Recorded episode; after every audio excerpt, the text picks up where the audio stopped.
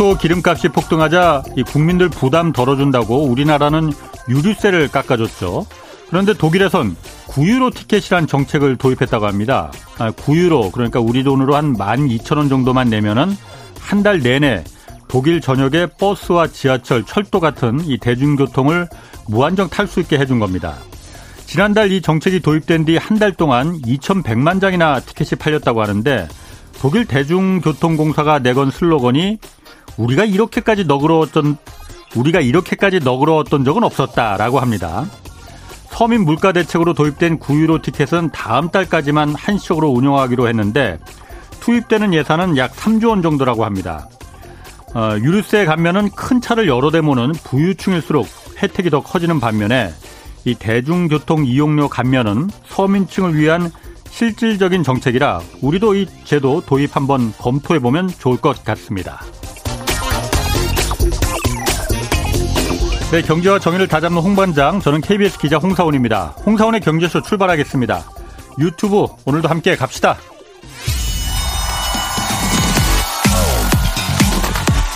대한민국 경제 오디션 메가 경제스타 K 여러분 경제가 어려워서 힘드시죠? 그래서 준비했습니다. 대한민국 경제 오디션 메가 경제스타 K 힘든 경제 상황을 이겨낸 감동 스토리 우리 가정의 특별한 경제 공부법 슬기로운 투자 아이디어 경제와 관련된 이야기라면 모두 모두 환영합니다. 총 상금 6천만 원을 준비했습니다. 여러분의 많은 참여 기다립니다. 이 프로그램은 당신의 투자의 길을 춤추게 하는 새로운 투자 플랫폼 탱고픽에서 함께합니다.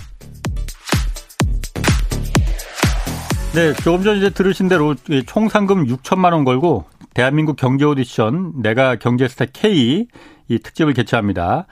대상 한 명이 2천만 원이고 최우 수상 4명 500만 원 그리고 월장원 40명에게도 50만 원씩 상금이 주어지고 어, 다만 이 응모한 내용이 사실과 다르거나 다른 방송에 소개된 경우에는 당선은 취소된다는 점 기억하시고요. 사연은 KBS 일라디오 홍사원의 경제쇼 홈페이지 이 대한민국 경제 오디션 내가 경제스타 K에 올려주시면 됩니다. 12월 9일까지 진행되니까 많은 참여 부탁드리겠습니다. 자, 오늘 홍사원의 경제쇼 염불리의 영양만점 종목 분석 시간입니다. 염승환 이베스트 투자증권 이사 나오셨습니다. 안녕하세요. 네, 안녕하세요. 자, 주식과 관련해서 궁금한 게 있는 분들 짧은 문자 50원, 긴 문자 100원이 드는 샵 9730으로 문자 보내주시기 바랍니다. 자, 염 이사님, 먼저 공매도 오늘 먼저 좀그 볼게요. 네네. 외국인들 공매도 비중이 지금 급격하게 늘어나고 있다는데 얼마나 늘어났기에 급격하게라고 하는 겁니까? 이게 이제 6월 30일 날 데이터가 있는데 그때가 63% 정도 돼요. 그러니까 전체 공매도 거래 대금 중에서 예. 외국인이 당시에 이제 63% 정도로 공매도를 한 거죠. 음. 그런데 지금 이제 7월 달 들어와서 이게 많이 늘어났는데 예. 7월 5일 기준으로는 이제 외국인 비중이 80%까지 좀 급증을 했습니다. 그러니까 전체 공매도를 친 거 중에 네. 외국인들이 다 80%를 거기 했더라. 네. 외국인들의 놀이터다 네, 그러니까. 네. 그러니까 예. 외국인들이 뭐 그 전부터도 많이 했지만 예. 또 7월 들어와서 더 늘어나고 있고 뭐 외국인 빼면 이제 나머지는 대부분 기관이고요. 예. 개인 비중은 한 2%, 뭐 많아야 2%거든요. 예. 그래서 개인 투자분들은 사실은 공매도 시장이 이제 거의 참여하기 좀 사실 어려운 상황인데 예. 이게 또 공매도가 이제 전체 거래 있잖아요. 전체 거래에서 참여하는 것도 그러니까 차지하는 비중도 예. 조금씩은 올라가고 있습니다. 이게 4월 달에는 3%대였는데 예. 5월 달에는 이제 5%를 또 넘어가 버렸어요. 음. 그러니까 거래 대금에서 뭐 엄청 많다고는 할 수는 없는데 예. 이게 지금 뭐 다들 아시다시피 지금 최근에 매수 주체가 사실 없잖아요. 예. 개인도 거의 뭐 그렇지. 매수를 뭐 조금 오르면 팔아버리고 예. 좀 빠질 땐 좀 사는데 기관 투자들도 마찬가지거든요. 예. 조금 오르면 뭐 연기금도 주식 비중 줄이는 판이니까. 음. 그럼 사실 이제 매수 주체가 외국인밖에 없는데 예. 아시겠지만 외국인들은 주식 거의 안 사잖아요. 음, 다 빠져나오고 네, 근데 이 상황에서 거래, 전체 거래 5%면 예. 이게 적다고 할 수가 없어요. 예. 그러니까 작년같이 개인들이 막, 막 열심히 살 때는 공매도가 뭐 만약에 나온다고 해도 예. 다 받아주고 사실 예. 근데 작년하고 비교하기도 어려운 게 작년 5월 그, 그 공매도 이제 금지를 풀기 전까지는 또 예. 공매도가 없었거든요. 그렇지. 그때랑 또 직접 비교하기 좀 힘든 상황이긴 한데 예, 예. 어쨌든 지금 작년 초하고 지금하고는 완전히 다르잖아요. 또 예. 수급 환경이. 예. 그땐 개인들이 뭐 하루에 막 1조씩도 사고 예. 되게 풍부했어요 자금들이. 예. 그래서 공매도가 나와도 좀 받아줄 수 있는 여력은 됐는데 음. 지금은 이제 완전히 동력이 없는 상태에서 음. 전체 거래 대금의 뭐 3, 4, 5%가 적다 많다를 떠나서 이 정도 비중도 사실은 이제 감당이 안 되는 거죠. 음. 그러다 보니까 이게 요즘에 이게 외국인들 공매도가 조금씩 나오는 기업들 같은 경우는 예. 좀 많이 흔들리는 좀 부분들이 제가 네. 봤을 때는 좀 일부 좀 나왔던 것 같아요. 공매도라는 게 주가가 떨어질수록 돈을 버는 거잖아요. 네네. 그러면은 그 외국인들이 그 전체 공매도 물량의 80%를 차지하고 있다면은 네. 외국인들은 주가가 지금 많이 떨어졌으니까 돈을 많이 벌었겠네요. 그러면은. 무려 그렇게 추론할 수밖에 없죠. 이제 외국인들도 워낙 많으니까. 네. 근데 외국인 중에도 이제 헤지 펀드들 예. 주로 이제 공매도 많이 하거든요, 실제로. 예. 근데 그 너무 많으니까 뭐 어디가 얼마 벌었는지 우리는 알 수는 없지만 아 그건 알 수가 없어요. 네, 그건 뭐 예, 그건 공개가 안 되니까 어. 정확하게 어. 느 정도 수익이 났는지는 예. 사실 뭐 외국인이 매수해서 수익 난 것도 사실 뭐 공개가 거의 안 되기 때문에 예, 예. 정확히 알 수 없는데 예. 공매도는 어쨌든 만약에 내가 삼성전자를 예. 한 주를 빌려서 이거 잘 모르시는 분들도 계시니까 음. 다시 한번 설명해 드리면 삼성전자를 일단 내가 공매도라면 빌려야 되거든요. 그렇죠. 어디 가서 예, 이제 한 주를 빌렸다고 쳐볼게요. 예. 그럼 한 주를 빌려서 시장이 이제 팔았죠. 예. 그러니까 공매도라는 건 빌렸기 때문에 그냥 바로 팔 수가 아. 있는데 한 주를 팔면 나한테 6만 원이 떨어지잖아요. 예. 6만 원이면. 예. 근데 그게 주가가 빠져가지고 5만 원이 됐다. 아. 그래서 내가 5만 원에 다시 한 주를 샀어요. 예. 그럼 나는 나중에 5만, 사는 거죠. 네, 나중에 사는 거죠. 그럼 5만 원에 사면 만 원은 남잖아요. 그렇죠. 예. 근데 그 빌린 사람은 어쨌든 한 주만 갚으면 돼요. 예. 뭐 음. 금액이 얼마 됐건 상관없이 무조건 한 주만 갚으면 돼요. 예. 그러면 만 원은 이제 자기가 수익을 내는 거죠. 차익이 되는 거죠. 네, 차익. 그래서 아. 공매도는 떨어지면 떨어질 수. 그게 만약에 4만 원까지 빠지면 더 많이 버는 거고 예. 3만 원이면 더 많이 벌겠죠. 음. 예. 그래서 이 지수가 하락하거나 네. 그 종목이 뭐 폭락을 했을 경우에는 공매도 친 세력은 어마어마하게 돈을 버는 거고 네. 나머지 이제 주식을 갖고 있는 사람들은 다 손실을 보는 거죠 사실은. 예. 그래서 이제 개인 투자분들의 불만이 지금 이렇게 장이 안 좋은데 네.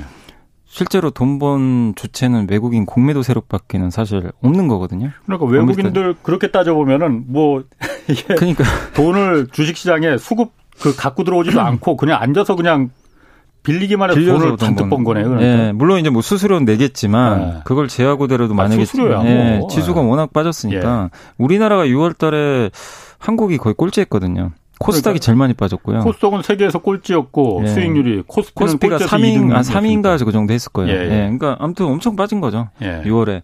근데 이번 7월 달에도 지금 계속해서 공매도는 늘어나고 있다 보니까 예. 개인 투자분들은 지금 좀 공매도 좀 금지해라. 지금 음. 시장 상황이 이렇게 안 좋은데 예.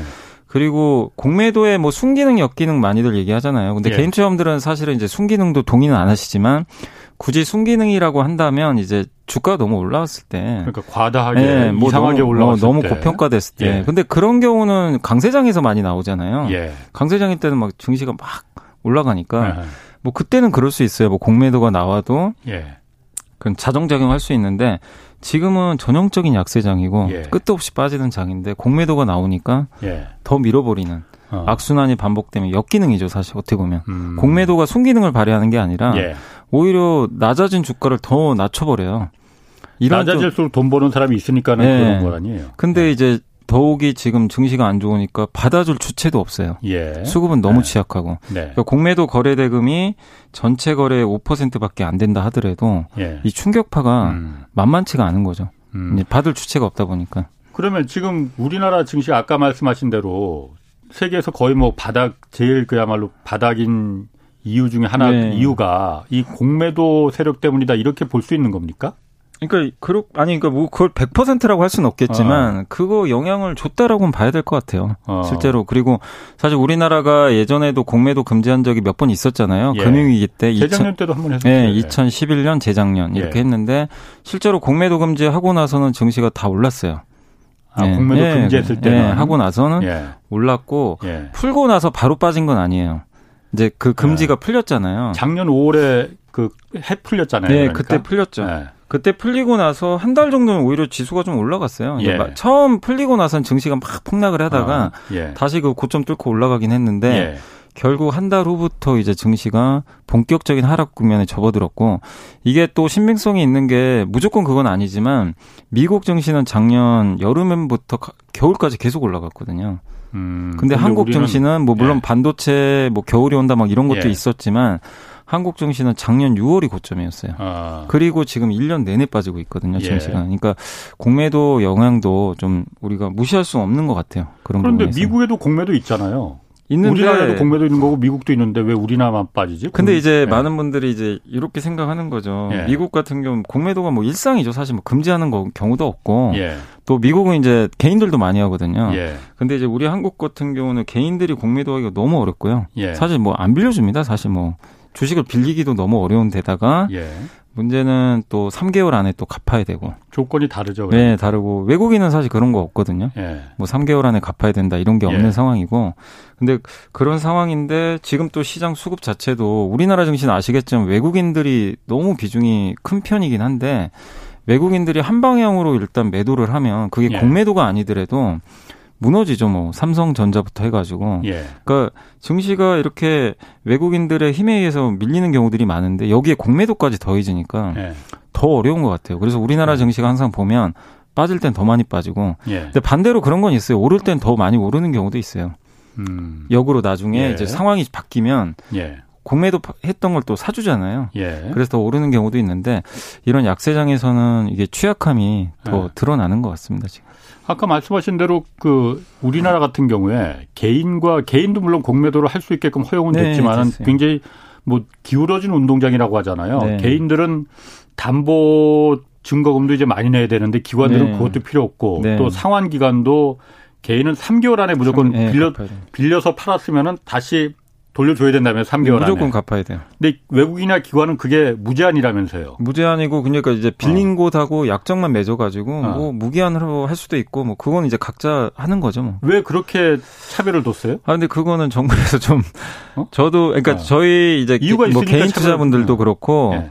이제 계속 요구하는 게이 네. 운동장이라도 좀 좁혀 이제 똑같이 해놔 해놔라 평평하게 네. 이걸 했는데 이거 되게 작년에도 많이 얘기를 했어요. 네. 근데 그때 했던 얘기는 뭐냐면 당시에 이제 제가 기억나는 거는 예. 개인 투자들을 오히려 보호하기 위해서다 그 얘기를 했어요. 왜냐하면 이게 네. 공매도가요. 내려갈 때 수익은 이제 당연히 나죠. 그렇죠. 나는데 만약에 올라가잖아요. 예. 손실이 무한대예요. 예.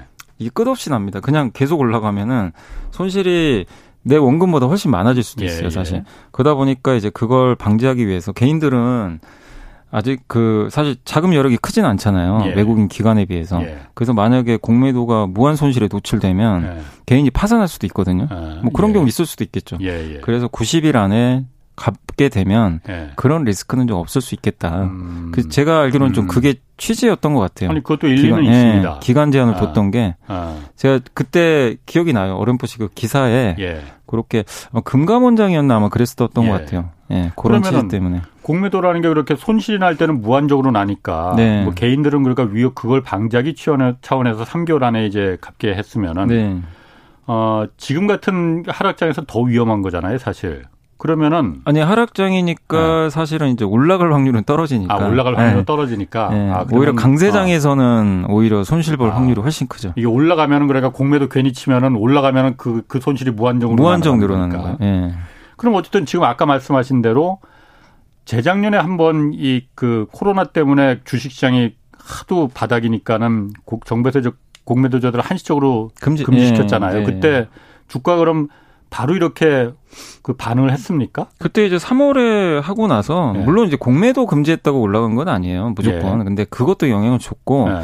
그때 증시가 폭락하고 있는데 가장 결정적인 건 한미 통화 스와프를 한번 했었거든요. 예. 그때 환율이 안정화되면서. 예. 근데 그때 또 타이밍 맞게 공매도도 금지됐고 예. 이제 이게 잘 맞아 떨어진 거죠, 사실은. 예. 근데 공매도가 금지된 것도 영향을 줬다고 봐야죠. 음. 왜냐하면 이제 올라갈 때 공매도가 예. 이제 못 나오잖아요. 음. 그러니까 이제 예, 그래서 어떻게 보면 V자로 올라갔어요. 아. 증시가 완전히 그냥 급격하게 1,400에서 1,700, 800까지 아. 순식간에 올라갔기 때문에 그러니까 증시를 좀 복원시키는 데는 영향을 좀 크게 줬다라고는 좀 봐야 될 것 같습니다. 아니 그럼 지금 같은 경우에도 지금 뭐 그뭐 너도나도 주식시장도 워낙 안 좋고 네. 뭐 이제 곧 금리도 인상된다고 하고 네.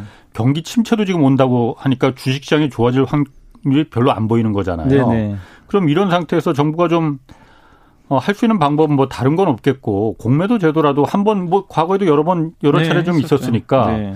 금지하면 좀 도움이 될 수도 있을 것 같은데 네. 금지 안 하는 정부는 일단 금지 안 한다는 거예요? 네, 일단은 그 지난주에 나왔던 것 중에 어. 이제 금감원장 이번에 새로 되신 그 네. 이복형 금감원장이 네. 뭐라고 했냐면 일단 그걸 뭐 예전에 그랬다고 해서 당장 뭐 반복적으로 하진 않겠다라고 언급을 했고 사실상 이제 공매도 금지하는 거는 반대를 했어요. 예. 하고 대신에 불법 공매도는 좀 집중적으로 단속을 하겠다. 그러니까 예.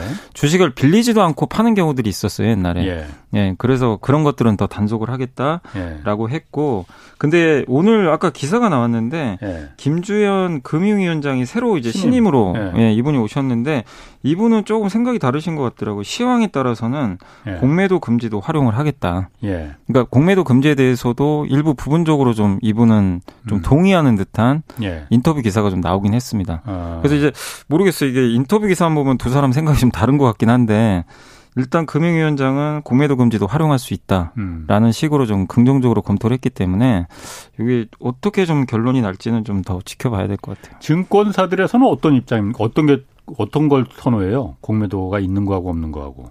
이게 증권사 입장은 저도 잘 모르겠습니다. 그것까지는 저도 네. 잘 모르겠고 왜냐하면 네. 뭐 증권사에서 그 어쨌든 이제 그 대부분 외국인이나 기관들이 하기 때문에 예. 이제 이 증권사들은 이제 수익원 중에 대부분이 개인 투자분들이거든요. 네. 그러니까 증권사 사실 입장에서는 그런 이제 리테일이라 그러죠. 음. 소매 영업하는 예. 쪽에서는 당연히 주식시장이 올라가는 게 좋거든요. 예. 그런 면에서는 공매도 금지하는 쪽이 예. 더 좋은데 음. 뭐 제가 다른 곳까지는 잘 모르겠지만 그런 이제 개인과 좀 관계 있는 쪽은 당연히 음. 공매도 금지하는 쪽을 좀 선호하는 것 같습니다. 5128님이 요즘 주가가 30% 이상 빠졌는데 복구하려면은 어, 물타기 할 수밖에 없다고 생각한다고 합니다. 어느 시점에 물타기 해야 된다고 생각하시는지 여미사님 고견을 좀 듣고 싶다고 하시는데 물타기요. 그게 아. 뭐 쉽지는 않은데 언제쯤 갈지는 근데 이런 건 좀 있는 것 같아요. 정말 네. 뭐 너무 계속 빠지니까 안 좋긴 예. 했는데 원인은 사실 물가거든요. 예. 그러니까 사실은 물가가 너무 오른 게 사실 근본 원인인데 그 예. 근본 예. 원인 중에 하나가 유가잖아요. 예. 결국 이거 같아요. 그러니까 지금 물어보신 분께서 예. 하반기에 적어도 가을 이후에는 유가가 좀 안정될 거라고 생각을 좀 하신다면 예. 그런 의견도 많이 나와요. 최근에 보니까 음. 유가 뭐 빠진다. 거기에 동의를 하시면 지금 주식 비중 늘리는 거는 맞는 거죠. 물가가 안정화되니까. 근데 아직도 잘 모르겠다. 유가가 음. 하락 안정화될지 더 예. 올라갈 것 같다. 이러면은 사실은 증시가 쉽게 오르긴 좀 어렵거든요. 그래서 음. 유가 흐름에 좀 뭐 하락에 좀 동의를 하시면 저는 뭐 그게 유가 좀 피해주였다면 만약 예. 갖고 계신 기업이 예. 물타기를 하는 건 괜찮다고 봐요. 그래서 음. 그건 한번 고민을 좀 해보실 필요는 있는 것 같습니다. 0912님하고 김미경님, 김진희님, 김진희님, 그리고 1125님 여러분들이 뭐 요즘 공정 공정 하는데 어째서 외국인은 기한도 없고 개인과 다르게 일방적으로 그들한테만 유리하게 제도가 이렇게 확정돼 있는 이유가 뭔지 궁금하다 뭐 말씀하셨는데 뭐 아까 말씀하신 대로 정부 입장은 어쨌든 이게 개인들을 오히려 보호하기 위한 거다. 네, 그런 식으로 아. 얘기를 했었어요. 작년에도 네. 왜냐하면 개인 투자분들 불만을 되게 네. 많이 제거 제시를 했는데 네. 정부 대답은 사실 그거였거든요. 그렇군요. 네. 어쨌든 지금 상황에서 돈 버는 사람들은 따로 있습니다. 주식이 내려가면 주, 주가 지수가 내려가면 내려갈수록 돈 버는 사람이 따로 있는데 이게 공정한 어, 상황인지 아닌지는 저는 잘 모르겠는데 그 여미사님은 어떻게 생각하십니까? 저도 개인적으로는요. 네. 지금은 좀 공매도를 금지하는 게 맞다고 봅니다. 왜냐하면 네. 지금 우리나라 시장상이 워낙 안 좋은 데다가 예. 역기능이 지금 자꾸만 나오잖아요. 공매동의 예. 수은 기능이 아니라 예. 그리고 이런 말씀 드리는 이유 중에 하나가 실제로 그 아무리 퍼시픽 같은 경우는 하루에 공, 예. 전체 거래 대금의 절반이 공매도였어요. 그날 주가 폭락을 해버렸거든요. 그거는 뭐 그때 이제 중국 관련해서 네. 탈중국 선언. 근데 이제 공매도 어. 세력 입장에서는 완전히 이거는 어떻게 보면 표현이 먹잇감이죠, 그냥. 아. 악재 터지니까 예. 이제 그냥 밀려버리는 거예요. 예. 근데 공매도가 있으니 더 밀려버리는 거죠. 예.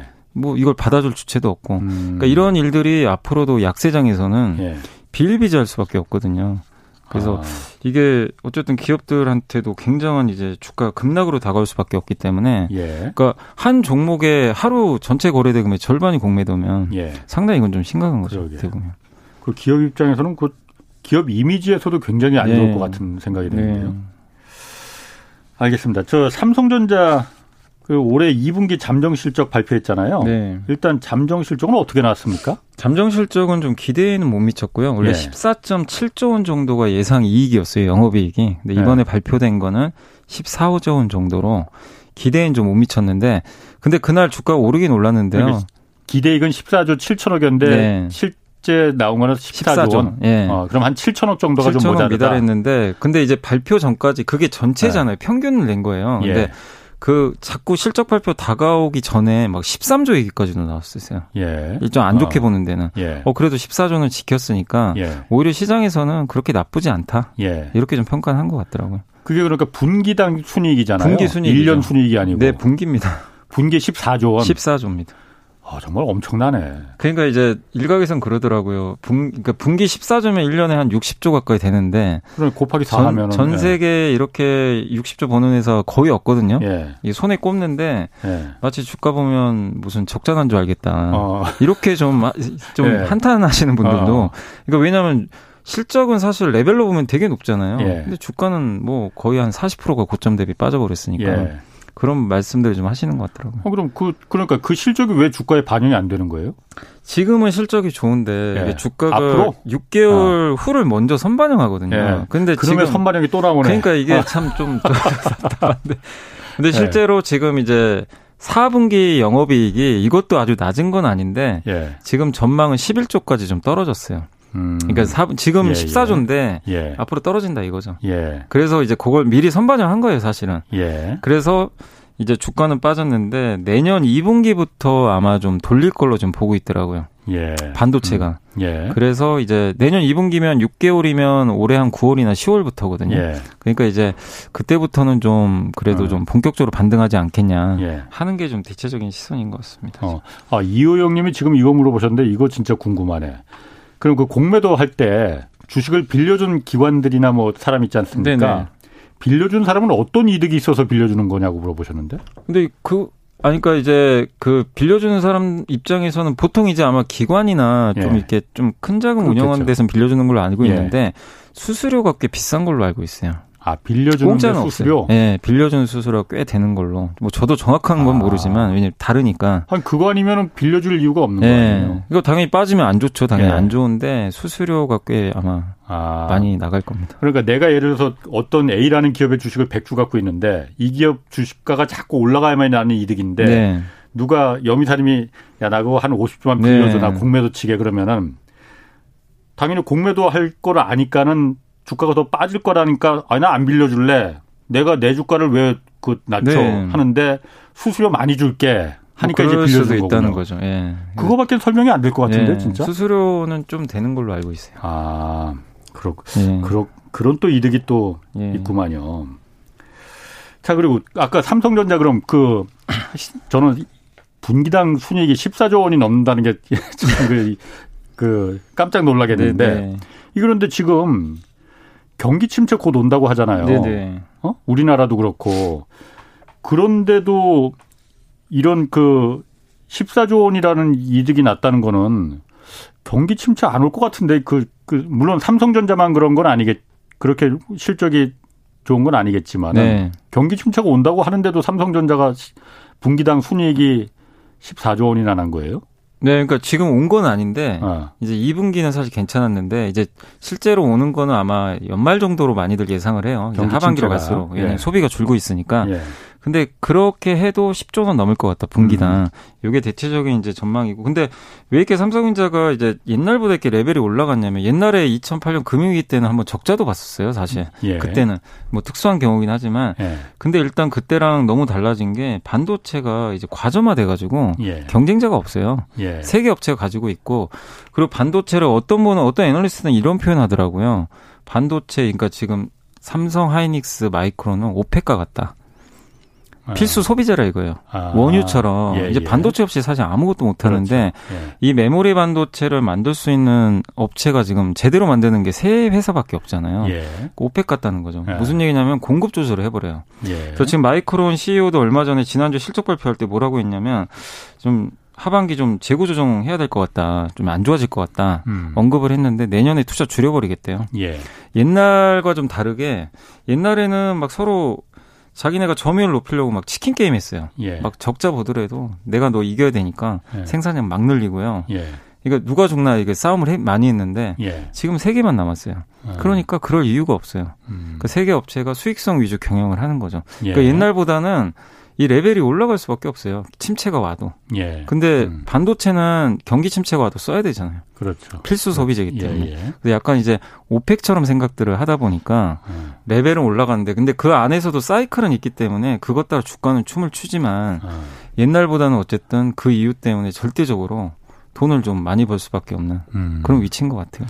야, 그러니까 반도체 만드는 기업들이 신종 오펙이다. 네, 오펙이라고 아. 얘기도. 그리고 사실 그렇게 또 볼 수밖에 없는 게 예. 바이든 대통령이 실제로 한국 오자마자 예. 평택 공장을 가버렸잖아요. 그렇죠. 예. 예 그러니까 그만큼 이제 반도체가 중요하다는 거죠. 아. 폴 정님이 그 중국 에너지청에서 중대형 전기화학 에너지 저장에 리튬 전지와 나트륨 황 전지를 사용해서는 안 된다고 발표했다고 해요. 이런 발표가 국내 2차 전지 관련주에 영향이 좀 있을지 물어보셨는데 글쎄요, 전, 전 어, 처음 어, 듣는 그, 기사인데. 어, 근데 좀... 중국 쪽이라서. 네. 근데 사실 이게 전 세계가 뭐 다 그렇게 하면 또 모르겠지만 예. 우리 한국 기업들은 중국 비중이 별로 안 되기 때문에 예. 중국 이슈면 그렇게 큰 영향은 없는데 그게 만약 글로벌로 음. 번진다면 그건 좀 고민해봐야 될 것 같습니다.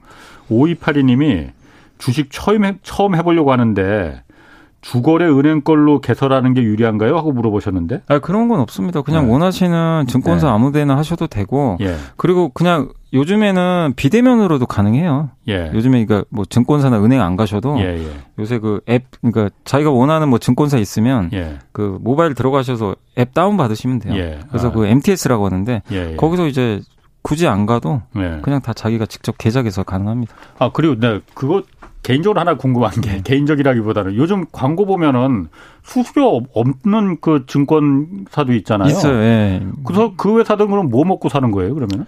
신용이죠. 신용? 신용 이자. 아 신용 빌리는 거 이자? 예, 신용 이자로.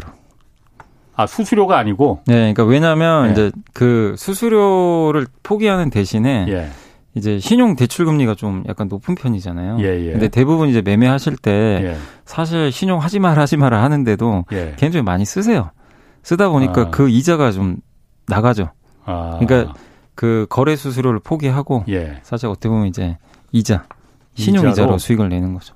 아. 그게 더 그럼 짭짤한가 보죠?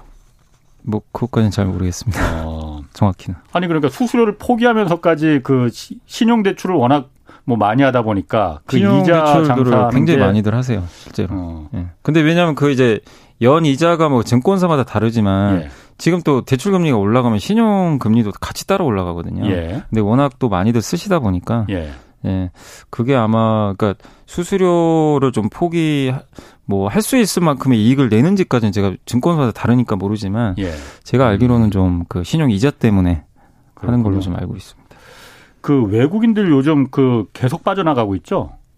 네, 그, 근데 아니 어. 지난주는 좀 샀어요. 지난주에는 네, 드디어 좀 하라고. 잠깐 올라갈 때 샀다는 지금 3일 정도 연속 샀습니다. 그래요? 삼성전자는. 어, 그럼 이게 빠져나가는 게 좀 이제 좀 멈췄다 이렇게 봐도 되는 겁니까? 약간 멈췄는데 뭐 추세적인지 이게 진, 네. 뭐 일시적인지는 알 수는 없고 예. 아직은 근데 좀 더 봐야 되는 게 환율이 예. 원달러 환율이 떨어져야 되잖아요. 예, 예. 그래야 이제 외국인이 들어오는데 예. 아직도 오늘도 1,300원 다시 넘어갔거든요. 그렇죠. 예. 그래서 환율이 아직은 위쪽에 있기 때문에 예. 아직은 완전히 들어온 건 아닌데 예. 다만 한 가지 희망은 좀 삼성전자에 대한 시각이 조금 바뀌었어요. 음. 계속 팔았거든요. 근데 지난주부터 지금 오늘까지 한 3일째 계속 순매수는 하고 있어 가지고 반도체는 조금 시각이 바뀐 것 같습니다. 외국인들 자금이 들어오지 않으면은 한국 증시는 당분간은 좀 가망성 없는 겁니까 그러면은? 아무래도 지금 외국인이 안 사면요 방법이 없어요. 방법이 왜냐하면 지금 제가 네. 지난주도 그렇고 지지난주도 이렇게 보니까요 개인 투자분들이 예전에는 증시가 빠지든 오르든 작년만 해도 계속 사셨어요. 예. 올릴 힘이 있었어요. 예. 근데 올해는요 지금 현재 더 심해진 게요 내리는 날은 사세요. 오늘도 아. 샀어요. 예. 오르는 날은 팔아버려요 그냥. 바로 바로 팝니다 그냥. 아. 그러니까 이게 연속성이 없어요. 예. 그러면 오르는 날 이제 파니까 예. 앞으로 만약 증시 오르면 더 파실 거고 예. 빠지면 더 사겠지만 예. 증시를 컨트롤할 지금 상황은 아니잖아요. 예. 그리고 기관도 제가 체크를 해보니까 연기금은 계속 팔아요. 왜냐면 주식 비중 줄여야 돼요. 국내 음. 주식 비중 2025년까지 줄여야 되고 그래서 국내 주식 비중 줄이는 대신에 이제 해외 비중 늘리는 건 아마 알고 계실 거예요. 그래서 미국 재무부에서도 예전에 환율 보고서 썼을 때 네. 우리나라 국민연금 때문에 원달러 환율이 올라간다. 예, 예. 실제 그게 나와 있었죠. 예. 그래서 지금 아마 증시가 오히려 오르면 오를수록 더팔 것 같고 예. 국민연금은요. 그 국민연금이 지금 제일 크잖아요. 기관 예. 쪽에서 여기도 기대하기 어렵고 금융투자 이제 증권사에서 하는 건데 여기는 예. 거의 단타만 하거든요. 예. 그러니까 그나마 장기 투자하는 데가 투신하고 이게 펀드 쪽이고요. 연기금인데 투신은 돈이 없어요. 음. 개인들이 지금 뭐 간접 투자도 안 하니까 예. 거기다 연기금은 오히려 빼고 예. 기관도 기대할 게 없어요. 예, 예. 나머지는 외국인밖에 없어요. 아. 그럼 외국인이 그래서 이제 외국인 놀이터라고 자꾸 하는 게 예. 이게 국내 기관이나 개인이 뭐 없어요. 음. 지금 뭐 마땅히 살만한 여력이 그래서 외국인들이 사주는 수밖에 없고 음. 근데 외국인이 살려면 달러가 꺾여야 됩니다. 음. 원화가 강세로 가야 되고. 국내 음. 연기금은 왜 국내 주식 비중을 그 강제로 줄여야 되는 거예요? 아까 그, 그렇게 그 정해놨어요. 왜? 예. 네. 그게 아마 이제 해외 쪽으로 좀 이제 국내 주식시장을 좀 안 좋게 보는 것도 일부 있을 수도 있을 것 같긴 한데 예. 작년인가 재작년에 이거 그 보통 5개년 계획을 짜거든요. 예. 그때 국내 주식 비중 2025년까지 줄이는 걸로 결론을 내버렸어요. 점진적으로. 아, 자체적으로? 네, 자체적으로. 그게 뭐 어떤 강제적이나 이런 건 아니고? 네, 근데 물론 음. 바꿀 수도 있어요, 규정을. 예. 근데 지금 현재로서는 안 바뀌면 예. 지금 올해가 목표가 제가 알기로는 16.3으로 알아요. 국내 주식 비중이 예. 전체 한 900조 음. 정도에서 네. 16.3% 유지해야 되는데 3월 기준으로 제가 기억하기로는 16.9였어요. 예. 근데 주가 빠졌으니까 얼추 지금 비슷해졌을 것 같긴 한데 예. 그럼 지금 줄일 필요는 없겠죠. 예. 근데 내년에 더 줄이고요. 예. 2025년엔 15%까지 줄여야 돼요. 그 계획이 그렇게 돼 있다. 계획이 그렇게 돼 있고 자체적인, 그리고 반대로 예. 이제 해외 주식은 늘립니다. 그만큼. 예. 예. 연기금들이 그렇게 판단한 거는 그럼 국내 주식은 가망성이 없다 이렇게 판단한 거. 뭐 매력이 없다고 볼 수도 있고 아니면 뭐 이게 다변화 차원일 수도 있는데 예. 어쨌든 이제 많은 음. 분들이 생각하기엔 좀 국내 주식을 좀 안 좋게 보는 거 아니냐 음. 그렇게 좀 보고 있는 것 같더라고요. 그 네덜란드 반도체 제조업체 ASML이라는 기업 있잖아요. 네. 여기가 갑 중에 갑이라고 하잖아요. 네네. 반도체 진짜 갑이라고 반도체 회로를 그리는 그 뭐그 뭐 그 장비 네, 이걸 네, 여기서만 전 세계에서 유일하게 생산한다는 거잖아요. 네. 미국 정부가 이 ASML에 중국에다가는 이 장비 팔지 말라, 말아달라 이렇게 요청했다고 하는데 네.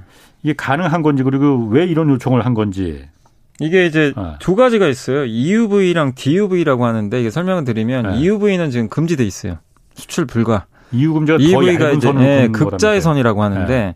이게 뭐냐면 그러니까 파장이 그러니까 예를 들면 이렇게 펜이 있잖아요. 예. 펜 촉이 있으면 EUV는 정말 가늘어 극세사. 아. 극세펜입니다. 그래야지 반도체를 미세하게 더. 예, 그, 그 웨이퍼에다 아마 아마 TV 같은 데 보셨을 거예요. 위에서 빛을 아. 쏴가지고 웨이퍼 동그란 데도 뭐 회로 같은 거 그리는 예. 거. 그 빛이 바로 이제 그, 그걸 노광 장비라고 하는 건데, 예. 그 파장에 따라서 EUV, DUV라 그래요. 예. 근데 EUV는 이미 금지돼 있어요. 음. 미국의 요청에 의해서 네덜란드 ASML은 중국에 판매를 못하게 돼 있고, 예. 물론 삼성하고 TSMC는 지금 받고 있고요. 예. 근데 DUV라고 있어요. 요건 좀 굵어요. 어. 네, 요거는 좀 파장이 굵어서 좀 떨어지는 네, 거구나. 좀 떨어지죠. 예. 그리고 이제 최첨단 공정 아니고 뭐 예. 자동차 반도체나 PC용 반도체나 예. 좀 옛날 공정 있죠. 예. 근데 중국은 여기가 제일 핵심이거든요. 예. 근데 이번에 돈 그레이브스 미 상무부 장관이 예. 네덜란드와 벨기에를 방문을 했는데 ASML 본사를 찾아갔나 봐요. 음. 여기 찾아가서 CEO하고 만나서 이런 걸 좀 요청을 했다라는 기사가 있더라고요. 미국 뭐 정부 이유는 그러니까 어쨌든 안보 문제 네. 때문이다라고 아예 그 DUV 네. 장비도 팔지 마라 이렇게 요청을 어. 한것 같은데 네덜란드 정부는 아직 공식적으로 얘기를 안 했고 예. ASML도 공식적으로 좀 얘기를 안 했는데 왜냐하면 네덜란드도 이게 동의하기가 쉽진 않은 게요. 예. 중국과 중국이 독일, 벨기에 다음으로 세 번째 무역 파트너예요. 비중으로 예. 따지면. 예. 만약에 이걸 금지를 해버리면 중국과 이제 무역에 큰또 네. 타격이 불가피하고 ASML이 중국 매출 비중이 한 15% 정도 되거든요. 요 장비를 판매해 가지고. 예. 요게 대당 가격이 한 2천억 대요 그래도. 싼 건 아니에요. DUV라는 거. 네, 장비가. EUV라는 건 더 비쌀 테고. 훨씬 비싸죠. 훨씬 비싸지만 어. 근데 DUV 장비도 이제 중국 회사들이 자기네 반도체 굴게 하려고 계속 수입을 많이 하는데 예. 여기에 이제 속 이걸 가지고 만드는 회사가 SMIC랑 중국의 화홍 반도체라고 있어요. 한국으로 반도체 그 파운드리 뭐 예. 한국으로 따지면 뭐 DBI텍이나 삼성의 예. 파운드리 같은 좀 그러니까 저부가 같이 네, 반도체 맞습니다. 근데 이 장비가 네. 있어야 만들어요. 예. 이 장비가 만약에 수출이 중단되는 순간 못 만들죠. 아니 그 EUV라는 건 아주 그 최첨단이라서 뭐 5나노, 3나노 이 예. 정도 그릴 수 있는 반 그 장비라서 그건 ASML만 갖고 있다고 제가 알고 있는데 네네. 그 DUV라는 것도 그건 좀 약간 좀 떨어지는 거잖아요. 네. 그것도 그럼 ASML만 전 세계에서 제가 알기로는 거의 ASML이 하는 걸로 알고 있어요. 노광장비. 야말로 진짜 네. 그 노른자네. 근데 여기가 만약에 수출을 안 해버리면 네. 그러면 이제 옛날 장비, 그러니까 중국 입장에서는 방법은 그거밖에 없어요. 구형 장비 구해야죠. 뭐. 중고 장비. 중고로. 중고 장비들 아마 있을 거예요. 예. 그런 거 이렇게 유통하는. 예. 그러니까 만약에 신형 장비 이제 못 구하는 거죠. 아예. 예. 그러면 어쨌든 중국 입장에서는 반도체 못한 못하는 거죠. 한마디로. 아니 그런데 EUV 그 최첨단은 음. 그러니까 안보 문제에 걸려 있어갖고서는 중국에 수출하지 말라라고 했는데 좀 구형 반도체 만드는 장비까지도 중국에 수출하지 못하게 네. 하는 거는 그것도 안보 문제입니까 그러면은? 그러니까 미국 입장은 이거예요. 반도체를 중국은 지금 2025년까지 네. 반도체 독립하겠다는 거거든요. 목표가. 예. 그래서 70%까지 자기네가 직접 다 만들겠다. 예. 메모리도 하려고 해요. 예. 예. 그게 목표인데 미국은 이제 그게 싫은 거죠. 아. 반도체를 갖게 되면 예. 자립을 하잖아요. 그럼 못할 게 없어요. 아. 다할 수 있죠. 예. 근데 미국은 이거를 중국이 못하게 막으면 아. 4차 산업혁명을 할 수가 없어요. 그렇죠. 그 반도체 숨통을 조, 조여버리면 되는 거거든요. 그러니까 미국 입장에서는 EUV뿐만이 아니라 DUV까지 막아가지고 네. 애초에 그냥 반도체 자체를 음. 못 만들게 하겠다. 이 의지가 좀 굉장히 강력한 것 같습니다. 네덜란드는 그럼 들어준답니까? 어떻? 아니 네덜란드는 그러니까. 아직은 얘기를 안 하고 있고요. 예. 뭐 이거 네덜란드 입장에서도 이거 함부로 결정 못 하는 게 예. 중국이 세 번째 비중이거든요. 수출 예. 비중이. 예. 근데 중국을 이걸 또 완전히 잃어버릴 수도 있기 때문에 예. 그러니까 네덜란드는 지금 어쩔 수 없이 지금 미국 눈치를 봐야 되나 중국을 봐야 되나 음. 고민할 수밖에 없는 것 같아요. 만약에 그러면 네덜란드의 ASML이 미국의 요청을 들어줘서 중국의 반도체 생산할 수 있는 그, 그 설계 어, 생산할 수 있는 장비를 만약 수출을 안 해버린다고 하면은 중국의 아까 말씀하신 뭐 화홍 반도체나 SMIC나 뭐 이런 그 반도체 IT 네. 기업들은 굉장히 뭐 주가도 굉장히 막 폭락하겠네 그러면. 네, 빠질 가능성이 있고요. 네. 뭐 구, 이제 몇 년은 또 버틸 수도 있겠죠. 뭐 기존의 구형 장비를 이용해 가지고. 예. 근데 이제 어째 반도체는 아시겠지만 계속 기술 개발해야 음. 되거든요. 뭐 예. 5나노, 3나노로 가야 되는데 예. 그럼 중국은 계속 그냥 저부가 가치 음. 제품만 만들게 그러게. 되니까 결국엔 도태될 수밖에 없는 거죠. 음. 8639님이 아까 그 기관 기관들 외국인 공매도 할 때 누구 주식 빌려서 매도하나요? 하고 물어보셨는데 이건 아까 말씀하셨듯이 좀 큰 기관들이 주로 빌려준다는 거죠. 꼭 어디라고는 저도 뭐 알 수는 네. 없어요. 워낙 다양하니까. 기관들이겠지 뭐 그렇게 빌려줄 네, 수 있는 개인이 뭐. 빌려줄 수 있는 건 아닐 거 아니에요. 개인들 네. 중에도 뭐 큰 손이면 빌려줄 수도 있죠. 뭐. 큰 손한테는 네 빌릴 수도 있죠. 그럼 뭐, 뭐 핸드폰을 연락 옵니까? 당신 많이 갖고 있다는데 나도 빌려달라고. 잘 모르겠습니다. 수수료가 많은 많은 거로 추정된다는 거죠. 네, 그러니까. 수수료는 아. 많은 거로.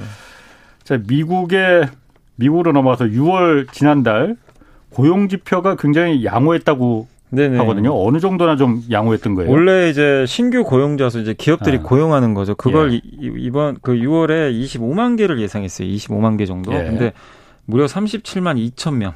그러니까 아. 이 37만 2천 명이 예. 이제 증가를 하게 됐고 예. 민간 분야 일자리도 38만 개 정도나 예. 증가를 했다고 합니다. 그러니까 생각보다 시장이 예상한 것보다 무려 12만 명 이상 예.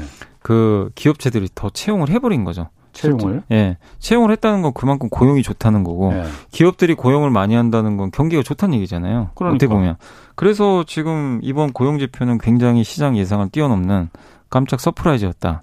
경기 침체 어. 얘기가 이게 맞는 거냐? 어, 그러니까 안 맞는데. 네. 요렇게 지금 얘기가 나오고 있어요. 아니 지금 다들 무슨 뭐 퍼펙트 스톰이니 뭐 허리케인이니 해갖고서는 뭐그 대공황에 못지않은 그 경제 침체 올 거다 막 그 예상도 네. 겁주고 있는데 이렇게 기업들이 고용을 많이 했다는 제가 사장님이라 하더라도 아, 경기 침체 온다는데 일단 투자 줄이고 사람들 이제 내보내야지 이 생각부터 할 것 같은데 네.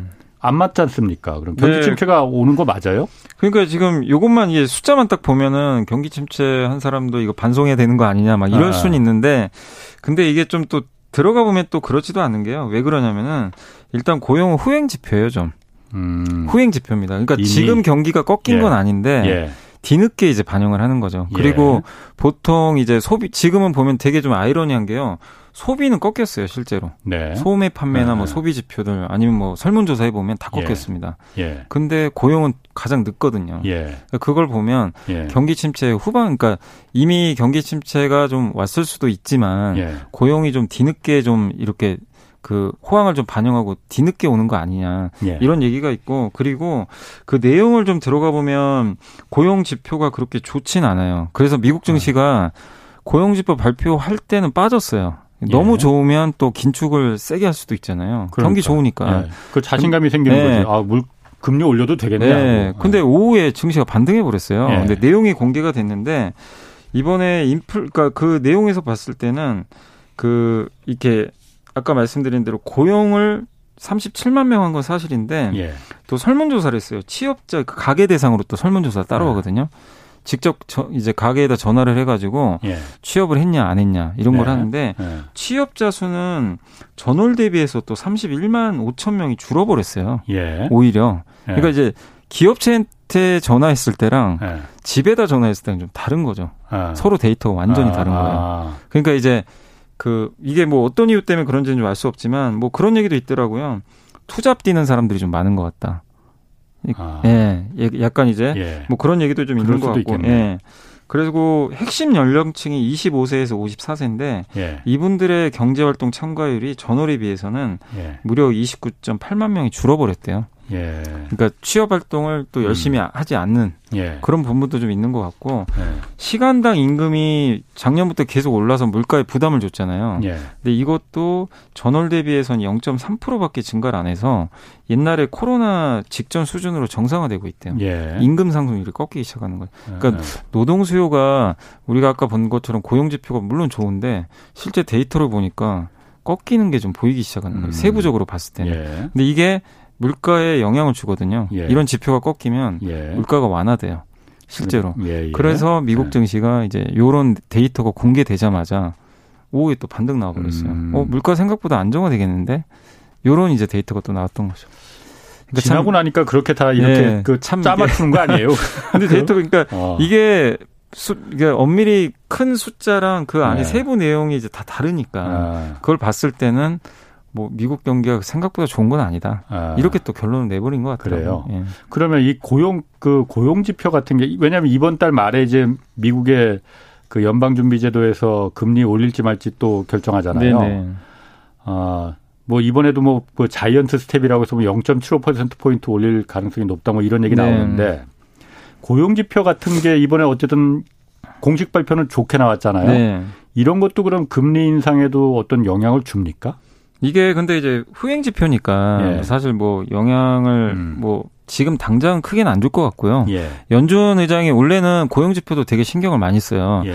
근데 그 신경 쓸 때 주로 보는 게 실업률이에요. 예. 실업률이 3.6 나왔거든요. 예. 그럼 연준 의장 입장에서 목표치예요. 그 예. 어느 정도. 예. 그래서 실업 고용은 크게 걱정할 게 없는데 지금 물가잖아요. 예. 물가는 아직 잡혔다는 신호는 완전히 지금 확인이 안 되잖아요. 예. 그래서 이번 주에 소비자 물가 지수가 발표되거든요. 내일 모레. 예. 아마 그거 보고 예. 물가 지표가 정말 꺾인다는 흐름이 나오면 그 연준 의장 입장에서는 지금 자이언트 스텝 얘기 자꾸 나오잖아요. 0.75가 지금 93% 확률이니까 예. 그걸 하겠죠. 만약에 물가 지표가 잘 높게 나오면 근데 예. 예상이 지금 8.8% 상승이거든요, 물가가. 음. 그 밑으로 나오면 자이언트 스텝이 조금 아니라 빅 스텝으로 갈 수도 있는 거죠. 음. 0.5로. 이번 그러니까 이번 이번 주에 물가 상승 예. 상이 8.8%. 8.8%. 지난달에 예. 8.6%였죠. 8.6이었죠. 그럼 지난달보다 더 올라가는 거네요. 예, 예상은 그렇습니다. 아. 국제유가가 그더좀 올라가서 예. 예. 근데 그게 예상보다 만약에 낮게 나오면 예. 자이언트 스텝이 조금 오히려 우려가 완화될 아. 수도 있는 거죠. 음, 그냥 네. 빅 스텝 정도로 한 0.5% 네. 포인트 정도로. 네. 음. 그래서 지금 중요한 건 사실 이제 경제 지표보다도 예. 사실 물가 지표가 예. 일단 우선 순인 것 같아요. 지금 현재는 물가가. 정책에. 어. 예. 근데 지금 그 국제 유가는 사실 120달러 지난달 뭐 120달러 이렇게까지 막 껑충 뛰었다가 지금 한 100달러 선까지 초반까지 지금 네, 내려갔잖아요. 네, 내려갔습니다. 이 내려갔다는 거는 이건 어떻게 해석을 해야 되는 거예요? 일단 유가가 내려갔다는 거는 뭐 산유국들의 생산량을 아직 더 늘린 것도 아닐 텐데 이 그러면은 경기 침체가 올 것 같으니까는 석유 쓰는 거 좀 줄여야지 뭐 이런 것 때문에 내려간 거 아니에요? 그러니까 이게 말씀하신 대로 공급이 증가해서 유가가 폭락을 했으면 예. 증시가 환호를 했겠죠. 되게. 음. 근본 원인은 공급 부족이거든요. 그러니까 예. 시장에서 우려하는 게. 예. 근데 그게 아니라 지금 공급이 뭐 증가하거나 뭐 줄었다 뭐 이런 아니면 늘었다 이런 건 없고 예. 지금 이번에 빠진 이유는 그 경기 침체 우려였거든요. 실제로 그 예. 급나간 날 장단기 금리차가 또 역전이 됐었고, 예. 뭐 공포 우려가 좀 있었죠. 경기 침체. 그러면서 그날 하루에 뭐 8%인가요? 국제 유가가 빠진 날이 음. 있었어요. 그래서 예. 경기 침체 우려가 있을 때 유가가 폭락했기 때문에 시장에서는 그거 폭락한 날 우리나라 증시도 사실 안 좋았어요. 예. 우리 유가 빠지면 사실 좋은 거잖아요. 그렇죠. 우리 예. 한국 입장에서는. 예, 예. 근데 증시가 빠진 건 그 이면에 수요 둔화 우려. 이게 좀 아. 있었던 것 같아요. 예. 그리고 과거에도 유가가 폭락했을 때 경기 침체 우려로 유가가 폭락한 적이 많이 있었어요. 예. 그때는 사실 시장이 별로 안 좋았습니다. 음. 대체적으로. 근데 이게 또 아이러니한 게 그 어쨌든 이유가 어찌 됐건 간에 유가가 폭락하고 나서 예. 수요 둔화로 이게 빠지게 되잖아요. 예. 그러면은 결국엔 물가가 좀 안정돼요. 결국에는 어. 뭐 이유가 뭐 어찌 됐건 간에 뭐. 기름값이 싸지니까 예. 어쨌든 그래서 예. 나중엔 또 증시가 예. 올라와요. 예. 어쨌든 근데 당장은 수요 침체 우려로 빠진 거기 때문에 예. 단기적으로는 그렇게 예. 시장에서는 좋게 해석은 음. 안 하는 것 같습니다. 5790님이 하나그룹 금융주들이 그 초저평가돼 있다고 말씀하세요. 그런데 이게 아, 승계 이슈 때문인 건지 그렇게 물어보시는데? 글쎄요, 저도 그것까지는. 어. 근데 뭐 하나 손해봄, 뭐 하나 뭐 예. 생명도 있고 한데 예. 그 기업들은 근데 하나도 지주사가 있잖아요. 뭐 예. 그런 얘기 는 예. 계속 나온 적은 있어요. 뭐 예. 승계 이슈 뭐 이런 것들이. 예. 그래서 그런 것 때문에 상속이기 때문에 좀 너무 음. 싼거 아니냐 음. 그런 얘기는 있는데 꼭 근데 꼭 그것 때문에 무조건 저평가돼 있다. 왜냐면 이게 요인들이 복잡하니까요. 예. 자 그리고 마지막으로 그 테슬라 일론 머스크. 아, 이분은 하여튼 끊임, 끊, 끊이지가 않아요. 네. 뭐가. 트위터 인수 계약 파기 선언했잖아요. 네네. 그 파기한 이유가 뭐예요? 이게 이제 아. 57조 규모의 계약을 파기했다라고 이제 선언을 했는데 57조. 예, 57조죠. 어, 비싸긴 예, 비싸네. 비싼 거죠. 예. 그 트위터 주가도 올라오고 했는데 예. 인수 계약 종료 이후로는 이제 트위터가 계약에 명시된 여러 의무들을 예. 지키지 예. 않았다. 그러니까 계약 당시 허위 내용을 제공했다라고 이제 예. 얘기를 했나 봐요. 예. 그게 이제 가짜 계정 비율. 그러니까 이제 진짜 계정 말고 예. 가짜 계정이 좀 있나 봐요. 이런 비율을 어. 좀 속였다. 그러니까 어. 한마디로 이제 너네 데이터 못 믿겠다. 예. 제대로 정확한 데이터를 제공해야지. 이런 것들을 좀 얘기했던 것 같고 그리고 그러다 보니까 인수 대상 기업 실적이 장기적으로 부정적인 효과가 좀 나오지 않을까. 예. 그래서 그런 우려가 좀 있어서 예. 좀 머스크는 이번에 계약을 좀 파기한다. 라고 좀 선언을 했던 것 같고요. 그러니까 이유가 좀 저도 뭐 이렇게 구체적이진 않아가지고 좀좀 예. 좀 애매하긴 한데 그리고 또 하나 더 있었던 게 예. 직원 해고 같은 사업 측면 변화도 허가 없이 그냥 막 진행을 했대요. 예. 아, 머스크가? 네. 아니, 머스크가 아, 한게 아니라 트위터가. 트위터가? 네. 아, 그렇지. 예. 그러니까 이제 그런 것들도 공유를 안 해주고, 뭐, 예. 그러니까 여러 가지 이유를 들어가지고, 일단은 나는 이제 트위터 인수에서 이제 발을 뺀다. 그럼 안 한다고 하면 그냥 안 할 수도 있는 거예요? 뭐 손해배상 뭐 이런 것. 아, 그래서 이제 말씀하신 대로 트위터가 예. 지금 이제 소송을 예고했어요. 음. 이 계약을 했잖아요, 예, 사실은. 이제 계약을 일방적으로 파기한 거기 때문에. 그래서 아. 지금 그래서 이미 대형 로펌하고 계약을 했고, 그 시장에서는 머스크가 좀 불리하다는 의견이 좀 많아요. 그렇군요. 법리적으로는. 머스크는 네. 근본적으로 트위터를 왜 인수한다고 인수하려고 한 거예요? 그 여러 이유가 있는데 일단 본인이 트위터를 많이 써요. 네, 뭐 그렇죠. 아시겠지만. 네. 예. 그리고 트위터가 이제 단문으로 돼 있잖아요. 예. 단문으로 이제 물론 텍스트인데 예. 그런 얘기가 좀 많더라고요. 트위터 인수한 목적 중에 하나가 이제 자율주행차로 가야 되는데 예. 자율주행에서 사람들이 이제 할때 네. 손으로 타이핑하는 것보다는 이제 말로, 말로. 하면 편하잖아요. 어, 예. 근데 그게 다 언어잖아요. 예. 근데 트위터는 그 언어 기반으로 돼 있기 때문에 예. 데이터를 워낙 많이 갖고 있던 거예요. 그걸 아. 이제 인공지능화 해가지고 자율주행에 입력하겠다는 것 같아요. 아 그런 어마어마한 그 텍스트 그 언어를 갖고 있잖아요. 예, 예. 뭐 그게 한국어만 있는 게 아니라 예, 전 세계 예. 언어가 다 들어가 있을 거 아니에요. 예, 예. 근데 그거를 자기네 인공지능하고 한번 결합을 해보겠다는 예. 그런 이게 그게 진짜인지 모르는데 예, 트위터가 한 얘기는 아니지만 뭐 머스크나 근데 이제 저희 당 뭐 예전에 뭐 증권사 애널리스트 한 분도 그런 거 보고서 썼던 것도 같더라고요. 그래서 그런 좀 목적에서 좀 음. 한번 인수하려고 했던 거 아닌가. 음. 그런 내용도 일부 들어가 있어요. 자율주행차에야말로 그 모른 도로 정보나 이런 걸 데이터를 트위터를 활용하려고 인수를 하려고 했다. 그건 음 그리고 이제 사람들끼리도 이제 트위터를 만약에 네. 이제 그 이렇게 언어 기반으로 해가지고 자율주행차에 넣어버리는 거죠. 그렇군요. 네. 알겠습니다. 염승환 이베스트 투자증권 이사였습니다. 고맙습니다. 네, 감사합니다. 내일은 김학균 신영증권 센터장과 하반기 증시 전망과 대응 전략 살펴볼 예정입니다. 아, 궁금한 질문은 경제쇼 홈페이지나 유튜브 댓글로 올려주시면 됩니다. 지금까지 경제와 정의를 다잡는 홍반장 홍사원의 경제쇼였습니다.